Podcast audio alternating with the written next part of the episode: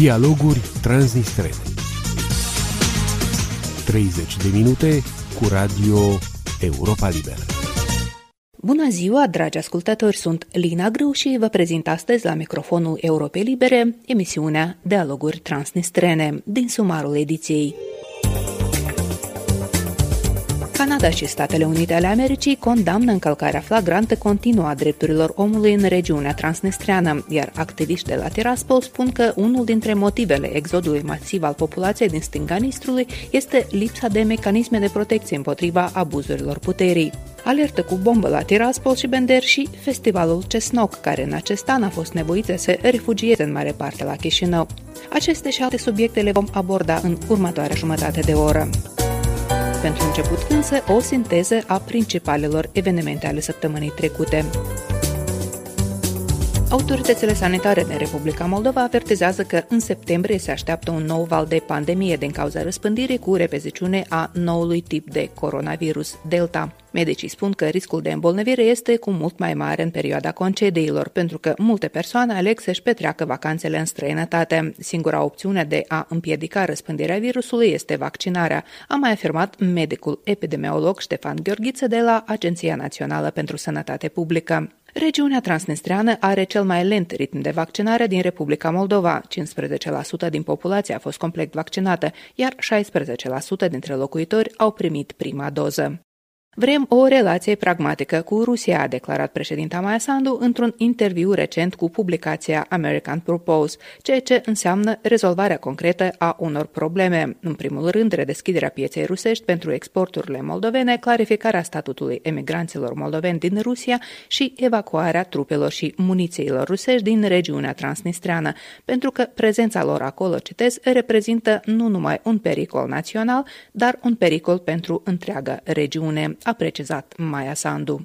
Administrația de la Tiraspol a anunțat că în regiunea transnistriană vor fi deschise 27 de secții de votare pentru alegerile în Duma de Stat a Federației Ruse din 19 septembrie. Niciun alt stat nu a deschis vreodată secții de votare în regiunea separatistă a Republicii Moldova. Astfel, Rusia va avea în stânga Nistrului cu 5 secții mai multe decât la alegerile precedente din 2016. Asta chiar și în condițiile în care Comisia Electorală de la Tiraspol a anunțat că baza de votanți a scăzut oficial cu peste 7300 de persoane doar în ultimii un an și jumătate. La Chișinău nu există încă o reacție oficială în legătură cu intenția Rusiei de a deschide secții de votare în regiunea separatistă. Biroul de reintegrare din guvernul de la Chișinău reamintește că șoferii din regiunea transnistreană care vor să meargă în Ucraina după data de 1 septembrie mai au o lună la dispoziție pentru a-și obține numere de înmatriculare neutre și permis moldovenesc. Cea mai înaltă rată de depopulare în ultimii 30 de ani s-a înregistrat în stânga Nistrului, constată Veceaslav Ioniță, expert IDES Viitorul. Din 1991, în stânga Nistrului, populația s-a redus de două ori și jumătate, de la 730.000 la 306.000 de cetățeni. Nu cred că veți mai găsi în Europa o altă țară sau o altă regiune unde avem o depopulare atât de masivă cum se întâmplă în stânga Nistrului, este de părere analistul economic.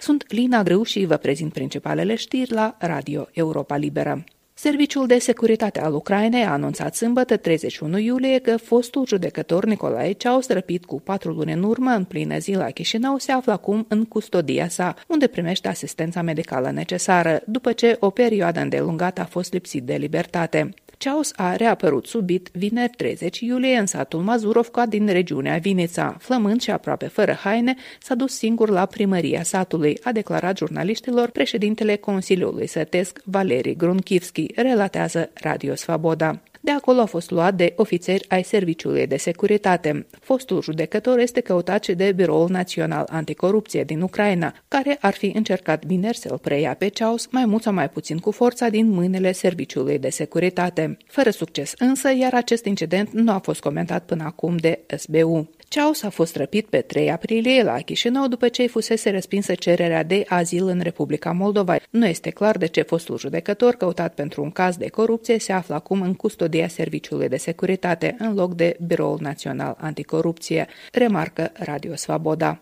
Un tribunal din Belarus a catalogat canalul de televiziune Belsat, finanțat de Polonia, drept extremist pe fondalul represiunilor intensificate împotriva presei și a societății civile. Belsat este o sursă de știri populară pentru Belarus și are o poziție critică față de politica regimului lui Alexandru Lukashenko. Ministerul de Interne de la Minsk a anunțat marți că pot fi impuse amenzi sau pedepse cu închisoarea oricui răspândește, reacționează sau apreciază informațiile difuzate de canalul polonez de televiziune. Luna aceasta, Lukashenko a amenințat că va fi curățată țara de activiști, de presă ostilă și de societatea civilă, mai ales înainte de aniversarea unui an de la alegerile prezidențiale controversate care au declanșat proteste fără precedent în Belarus, care au durat luni de zile și la care au participat zeci de mii de oameni. Președintele Statelor Unite, Joe Biden, s-a întâlnit miercuri la Washington cu lidera exilată a opoziției din Belarus, Svetlana Tikhanovskaya, declarând după discuție că Statele Unite sunt alături de poporul din Belarus în lupta pentru democrație și respectarea drepturilor universale ale omului.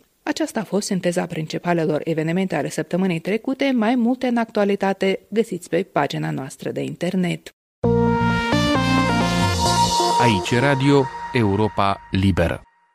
Centrul a priori de la Tiraspol, împreună cu alte câteva organizații neguvernamentale din stânga Nistrului, organizează al cincelea an festivalul de film documentar Cesnoc, Usturoiul în traducere. Un festival care a devenit foarte popular și care a fost de-a lungul anilor un punct de atracție pentru tineri, nu doar din stânga, dar și din dreapta Nistrului. Însă, din cauza presiunilor crescânde din partea administrației transnistrene, în acest an festivalul a avut o singură proiecție la Tiraspol. În ajunul primei zile de proiecție, organizatorii au fost anunțați, fără prea multe explicații, că sălele în care urmau să fie proiectate filmele nu-i mai primesc, astfel încât aceștia s-au văzut nevoiți să se mute la Chișinău, împreună cu o parte din publicul care a vrut să vadă filmele și să participe la discuțiile de după proiecții.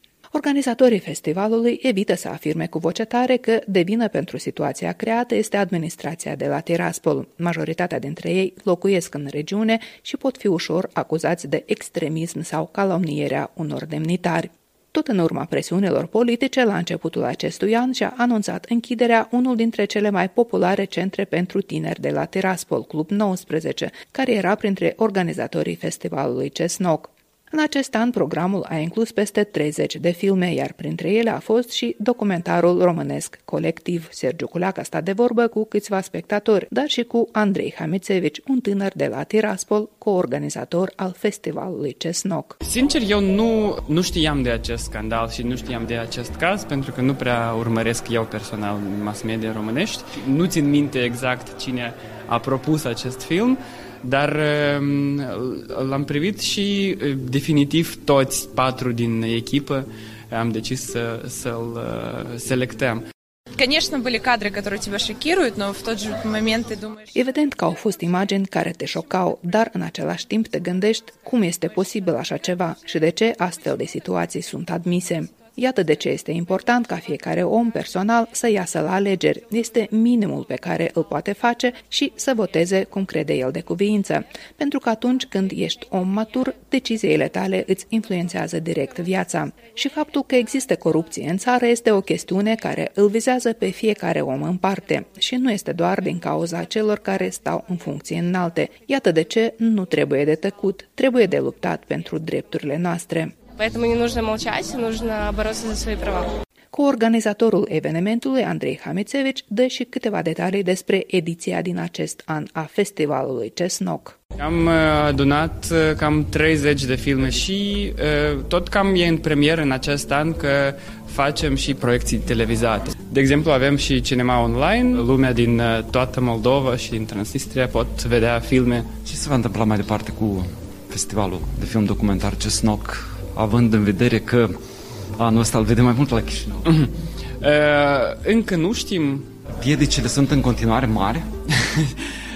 Adică mai sunt uh, posibilități, cred că, de a uh, încă să facem ceva, uh, pentru că festivalul nu este doar uh, da, perioada festivalului, adică perioada de săptămână sau câteva zile, este adică proiectul include și proiecții mici și noi vrem să călătorim cumva cu proiecții și după asta deja, nu știu, să, să vedem.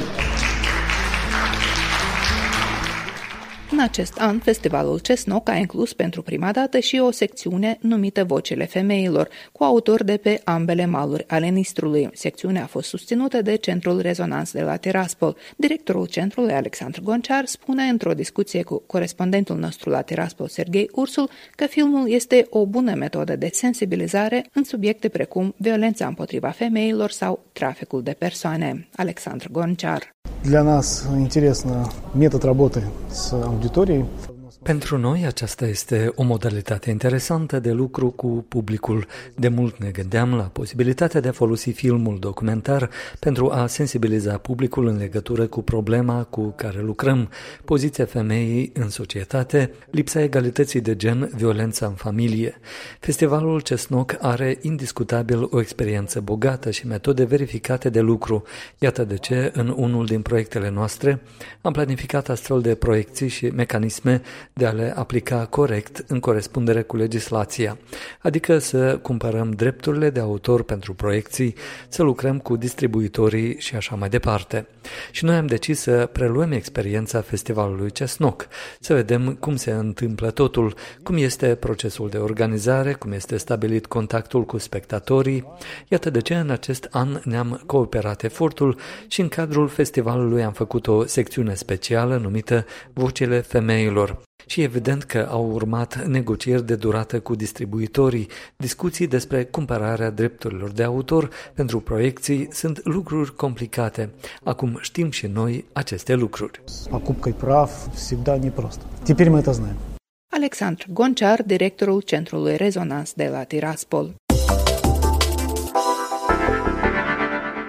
Două alerte cu bombă au fost anunțate joi la Tiraspol și Bender. La Tiraspol, în urma unui apel anonim, a fost evacuată clădirea administrației orășenești. Un alt apel anunța prezența unui explozibil în clădirea muzeului orașului Bender. Ambele clădiri au fost evacuate, iar zona a fost verificată de forțele de ordine transnestrene. Abia spre seara zilei, informația a fost confirmată și de Departamentul de Interne al regiunii transnestrene, care a spus că după verificări s-a constatat că au fost alarme false. Alertele au venit la câteva ore după ce la Bender a fost marcată aniversarea a 27 de ani a începerii operațiunii militare de pacificare de pe Nistru condusă de Federația Rusă din 1992. În centrul orașului Bender a avut loc un meeting la care au participat reprezentanți ai administrației transnestrene și copreședintele din partea Rusiei în Comisia Unificată de Control, Andrei Goroptsov. Acesta a citit un mesaj de felicitare din partea Ministerului Rus de Externe, în care se spune că, citez, formatul de pacificare care și-a demonstrat eficiența nu doar asigură stabilitatea în regiune, dar și creează condiții necesare pentru avansarea reglementării transnestrene, citat închis. Chișinăul oficial insistă asupra încheierii misiunii militare de pacificare a Rusiei pe Nistru și înlocuirea acesteia cu un contingent civil sub mandat internațional, poziție cu care nu este de acord Moscova și Tiraspolul. Radio Europa Liberă, în permanentă legătură cu dumneavoastră prin www.europalibera.org www.europalibera.org Comunicând, aflăm împreună adevărul. Canada și Statele Unite ale Americii condamnă încălcarea flagrantă continuă a drepturilor omului în regiunea transnistreană a Republicii Moldova de către regimul secesionist de la Tiraspol și cere administrației transnistrene să înceteze abuzurilor asupra vocilor critice din regiune. Printr-o declarație făcută joi la Consiliul Permanent al OSCE de la Viena de către însărcinata cu afacerea Statelor Unite, Country Austrian, cele două țări cer eliberarea deținuților condamnați după ce au contestat regimul de la Tiraspol. Radu Benea are detalii. Declarația vine ca reacție la recentele condamnări a doi critici ai regimului de la Tiraspol, Gennady Ciorba și Mihail Ermorachi, dar și ca răspuns la acțiunile provocatoare continue și mișcările netransparente de trupe militare în zona de securitate a Republicii Moldova. Se spune în declarația publicată și pe site-ul Delegației Statelor Unite ale Americii la OSCE. La Tiraspol au fost recent pronunțate două sentințe de condamnare în cazurile Ciorba și Ermorachi, considerate de experții independenți ca fiind exemple de represiune politică împotriva unor critici ai regimului separatist transnistrian. În ambele cazuri au fost formulate acuzații penale pentru jignirea președintelui, adică a lui Vadim Krasnoselski, și contestarea rolului pozitiv al militarilor ruși. Anterior, la Tiraspol au fost deschise dosare penale pentru extremism și în alte cazuri. Statele Unite și Canada rămân profund preocupate de reprimarea continuă a drepturilor omului și a libertăților fundamentale în regiunea transnistreană a Moldovei. Autoritățile transnistrene de facto au făcut uz în mod repetat de strategia de combatere a extremismului adoptată la Tiraspol pentru a-i urmări pe membrii opoziției, care și-au manifestat pașnic opiniile dizidente, se spune în declarație. Courtney Austrian a prezentat și detaliile celor două cazuri. La 3 iulie 2020, Ghenadie Ciorba a fost arestat după ce a participat la un protest pașnic împotriva restricțiilor de circulație impuse de autoritățile transnistrene de facto. După ce a fost ținut 10 zile sub arest administrativ, el a fost arestat preventiv pentru acuzații de extremism și a stat în arest aproape un an înainte de a avea loc procesul de judecată în regim închis. Săptămâna trecută el a fost condamnat pentru acuzații de extremism și insultare a de facto liderului transnistrian Vadim Krasnoselski și a fost condamnat la trei ani și trei luni de închisoare. Tot săptămâna trecută, Mihail Ermurachi, în vârstă de 70 de ani, a fost de asemenea condamnat pentru insultarea lui Krasnoselski într-o discuție privată care a avut loc în 2019, a declarat reprezentanta Statelor Unite în plenul Consiliului Permanent al OSCE. Facem apel la autoritățile transnistrene de facto să respecte drepturile omului, să anuleze condamnările domnului Ciorba și Ermurachi pentru exercitarea libertăților lor fundamentale și să elibereze imediat deținuții reținuți pe nedrept, inclusiv pe Oleg Horjan, Sergei Mirovici și Adrian Glijin, se spune în declarație. Courtney Austrian a mai subliniat că Statele Unite și Canada susțin un proces de reglementare transnistreană în format 5 plus 2, orientat spre obținerea unui rezultat bazat pe suveranitatea și integritatea teritorială a Republicii Moldova, în cadrul granițelor sale recunoscute la nivel internațional, cu un statut special pentru Transnistria. O reacție la acest subiect a venit săptămâna trecută și din partea Biroului pentru Democrație și Drepturile Omului al Departamentului de Stat al Americii. Într-o postare pe Twitter se spune că exprimarea opiniilor nu este o crimă. Statele Unite condamnă sentința dată lui Ghenadie Ciorba și Mihail Ermorachi pentru acuzații motivate politic pentru exercitarea libertății de exprimare și de întrunire. Facem apel la autoritățile de facto din Transnistria să-l elibereze imediat se spune în declarația Biroului pentru Democrație și Drepturile Omului al Departamentului de Stat al Statelor Unite ale Americii. Mulțumesc, Radu Benea!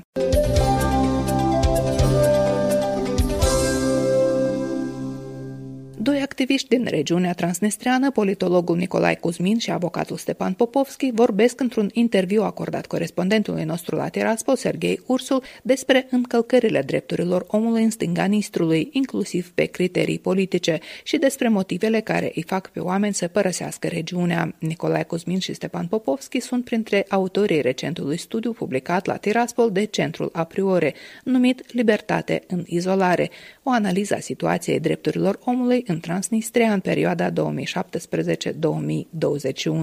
Studiul trece în revistă 14 dosare unde au fost încălcate dreptul la informație, dreptul la întruniri, dreptul la libera opinie, dar și la un proces echitabil. În multe dintre aceste cazuri este vorba despre persecutarea oponenților politici de către regimul de la Tiraspol și deschiderea unor dosare penale pentru extremism. Printre acestea este cazul scriitoarei Larisa Calic, care a scris o carte despre abuzurile din armata transnistreană, cazul deputatului Alexandru Samonei, a activiștilor Gennady Ciorba și Irina Vasilachi, dar și acuzațiile de activitate politică aduse centrului a priori și juristului Stepan Popovski. Juriștii transnistreni semnalează ca încălcare majoră și limitarea nemotivată în perioada pandemiei a dreptului la libera circulație a tuturor locuitorilor regiunii transnistrene. Analiza centrului a priori constată că timp de 30 de ani nu s-a găsit o formulă eficientă de apărare a drepturilor omului în regiunea transnistreană și că oamenii de rând sunt practic complet neprotejați în fața oricărui abuz, iar instanțele de judecată nu oferă victimilor nicio perspectivă rezonabilă de a obține câștig de cauză. Corespondentul nostru la Tiraspol, Sergei Ursul, notează că este pentru prima dată când în regiunea transnistreană este elaborată o analiză atât de complexă. Așadar, iată discuția cu Stepan Popovski și politologul Nicolae Cuzmin Во время пандемии появился ряд случаев, при которых ну, было совершено În timpul pandemiei, în mod special, s-au accentuat cazurile în care s-au făcut presiuni evidente asupra unor oameni. Unele cazuri s-au produs și înainte de pandemie. Iată de ce am numit acest raport Libertatea în izolare. Ideea raportului este una mai veche. Încă din 2017 am început să ne gândim la acest lucru, când au început să apară primele cazuri de persecuții pe criterii politice. Atunci a fost cazul soților Belov, care au fost închiși pentru postări pe Telegram, ceea ce era foarte neobișnuit atunci. Acum însă, astfel de cazuri au devenit tot mai dese și am decis să facem acest raport. Mulți dintre cei cazurile cărora sunt prezentate în raportul dumneavoastră au plecat din Transnistria. Cum credeți, de ce au făcut acest lucru? Мы же делали отдельные заявления в прошлом году о нарушении прав. Noi am făcut câteva declarații privind încălcarea drepturilor omului încă anul trecut și acest raport arată caracterul sistematic al acestor încălcări. În această perioadă au apărut primii în istoria Transnistriei refugiați pe motive politice. Este vorba despre cazurile Vasilachi și Dogari, cărora li se acordă azil politic pe motive politice. Astfel de cazuri nu s-au mai întâmplat până acum, nimeni nu a mai cerut azil pe motive politice, din considerente militare, da, sau de altă natură, dar nu politice. Из-за каких-то других действий, да, но не политические. У наших властей есть мнение, что Autoritățile noastre au impresia că locuitorii regiunii transnistrene pleacă pentru că nu au condiții economice suficiente, nu au venituri suficiente sau locuri de muncă. Este o idee destul de răspândită de altfel, dar impresia mea este că acesta este mai degrabă un efect secundar. Eu cred că oamenii pleacă din regiunea transnistreană pentru că ei nu simt că ar avea puterea asupra propriei vieți. Da, o componentă este și bunăstarea economică, când omul este sigur că mâine va putea merge la magazin și să cumpere ce își dorește, că va putea călători undeva și așa mai departe. Dar mie mi se pare că o parte inerentă a acestei probleme este sentimentul intern că ești protejat, că ai garantate inclusiv drepturi și libertăți și că nu există riscul ca mâine din senin să fie închis pentru orice ar fi, pentru vreun comentariu pe internet sau altceva de felul acesta. În timpul pandemiei, cel puțin unele dintre situațiile care au existat au avut acest efect asupra unor cetățeni. I-au făcut să înțeleagă că sistemul este neprietenos, suficient de neprietenos pentru a-i motiva să plece din acest loc. достаточно сильно, чтобы мотивировать их уехать из этого места. În unele din cazurile pe care le analizați există așa numite constatări ale experților. În regiunea transnistreană există vreo instituție care să ofere expertiză independentă? Насчет экспертов мы будем откровенны. În ceea ce privește experții, să fim sinceri, experți independenți în Transnistria nu pot fi. Mai mult decât atât, pentru a pune dosarele de acest fel pe bandă rulantă, Ministerul Afacerilor Interne a creat în interiorul său un departament de expertiză juridică. Ce legătură poate avea expertiza juridică cu Ministerul de Interne? Pentru mine, ca jurist, acest lucru rămâne o enigmă și respectiv acest departament produce constatările de care are nevoie sistemul politic și astfel noi nu putem avea acces la un mecanism real de apărare. Мы не обладаем каким-то реальным средством защиты, В принципе, это касается не только статьи об экстремизме, это касается и статьи... De fapt, acest lucru este valabil nu doar în cazul articolelor cu privire la extremism, dar și a articolului cu privire la jignirea persoanelor în funcții oficiale. La noi sunt foarte iubite articolele penale 316 și 316.1,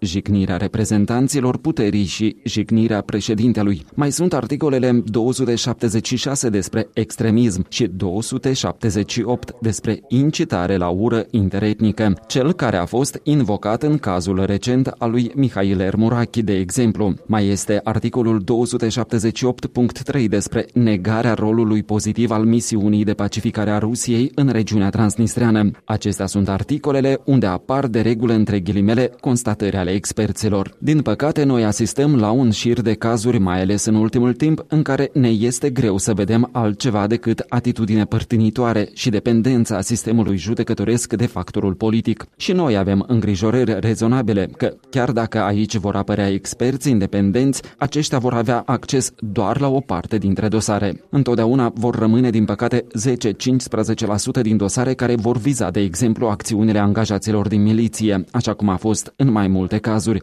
cel al tinerilor reținuți în satul Gâsca sau cazurile Nicolae Maleșev sau Vasilachi. Aici, judecata pur și simplu a refuzat să examineze acțiunile milițienilor. Din păcate, noi nu putem interpreta acest lucru altfel decât o dependență a sistemului judecătoresc de puterea executivă. Și astfel, dacă avem dreptate și într-adevăr așa este, chiar dacă ar apărea un organ care să întrunească experți calificați, aceștia pur și simplu nu vor fi admiși la cazurile cele mai reprezentative și grave de încălcare a drepturilor noastre. În analiza pe care am făcut-o, lăsăm foarte clar să se înțeleagă că vorbim despre un sistem judecătoresc dependent. Говорим, да, это о зависимости на систему.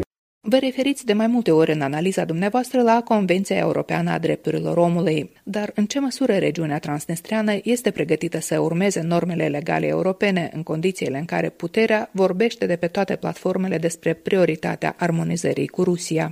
Россия подписала Европейскую конвенцию о защите прав человека. Rusia a semnat Convenția Europeană a Drepturilor Omului, dar chiar dacă facem abstracție de acest lucru, capitolul 10 al Constituției noastre transnistrene spune că normele dreptului internațional sunt valabile și aici, iar hotărârea 226 a Sovietului Suprem de la Tiraspol spune că Transnistria se angajează să respecte un șir de convenții internaționale, printre care și Convenția Europeană a Drepturilor Omului. Trebuie să înțelegeți că nu suntem totuși niște băieți băieți bolnavi la cap care s-au trezit ieri și au spus Oh, ce bine, să luăm Convenția Europeană și să acționăm așa cum scrie acolo. Nu, noi pornim de la ceea ce a spus chiar puterea de la noi. Dacă puterea de la noi ar fi declarat că în regiunea transnistreană este valabilă exclusiv legislația Federației Ruse, nu exclud că am fi făcut această analiză bazându-ne pe acele legi, dar așa ne bazăm exclusiv pe ce au spus autoritățile. Și vreau să mai notez un moment. Am fost întrebat deja de mai multe ori de ce vorbim atât de mult despre responsabilitate responsabilitatea Federației Ruse, având în vedere că ea nu plătește recompensele decise de Curtea Europeană a Drepturilor Omului. Oamenii care întreabă probabil că nu vor să folosească motorul de căutare de la Google pentru a se documenta. Federația Rusă plătește în baza deciziilor CEDO, plătește în fiecare an și în fiecare an bugetul alocat în acest sens se epuizează pentru că sunt prea multe încălcări ale drepturilor și an de an acest buget crește. Federația Rusă reține plățile doar în cazurile care îi se par motivate politic. De exemplu, în cazurile Yukos, Navalny și, din păcate, da, printre acestea sunt și cazurile legate de regiunea transnistreană, unde Rusia este recunoscută ca fiind vinovată. Și, având în vedere că Rusia nu plătește despăgubirile pe cazurile din regiunea transnistreană pierdute la CEDO, am și propus crearea Camerei pentru Drepturile Omului în Transnistria. Deciziile CEDO la noi nu sunt complet respectate. Curtea Europeană emite decizii. Republica Moldova plătește partea ei de compensații. Federația Rusă nu plătește și astfel dreptatea nu este restabilită complet pentru că nu există compensații complete. Iată de ce este foarte important să mai existe un organ, o instanță unde locuitorii regiunii transnistrene să poată apela la încercarea de a-și restabili drepturile, din moment ce nu o pot face în instanțele transnistrene, moldovenești sau rusești. И Европейская конвенция, по моему мнению, наиболее нейтральна политически. În plus, Convenția Europeană, în opinia mea, este cea mai neutră în raport cu regimurile politice. Aceasta acționează în 47 de țări ale Europei, cu excepția Belarusului. În aceste țări sunt regimuri politice diferite. Iată de ce un precedent de la Curtea Europeană este cel mai convingător argument. Curtea Europeană cere ca înainte de a ajunge acolo să fie parcurse toate căile interne de recurs, doar că la noi nu există astfel de căi interne. Ce declară Republica Moldova, din păcate, nu funcționează. Din punct de vedere juridic și procedural, noi nu ne putem plânge în instanțele din Moldova de acțiunile abuzive ale unui milițian de sector transnistrean, de exemplu. Iată de ce am propus ca soluție precedentul internațional care a funcționat în Bosnia și Herțegovina. Pe Pe teritoriul Iugoslaviei, după destrămarea acesteia, instanțele au rămas fără Curtea Supremă de Justiție și, cu participarea ONU, a fost creată o instanță internațională numită Camera pentru Drepturile Omului, care era independentă și funcționa în baza Convenției Europene. Și având în vedere că Transnistria recunoaște Convenția Europeană, de ce nu am crea un astfel de instrument și aici? Nu vedem aici nicio contradicție cu aspirația Transnistriei de a respecta drepturile omului. Din păcate și pe malul drept al Republicii Moldova, situația cu accesul la justiție este departe de a fi ideală sau normală, iată de ce nici aceasta nu este pentru noi un exemplu de justiție eficientă. Moldova nu este для нас образцом э, надлежащего отправления правосудия. Nicolae Cuzmin și Stepan Popovski, doi dintre autorii studiului Libertate în izolare, o analiză a situației drepturilor omului în Transnistria în perioada 2017-2021. Doamnelor și domnilor, aici se încheie această ediție a emisiunii Dialoguri Transnistrene. Prezentatoarea ei, Lina Grâu, vă mulțumește pentru atenție și vă dorește toate cele bune. Aici e Radio Europa Liberă.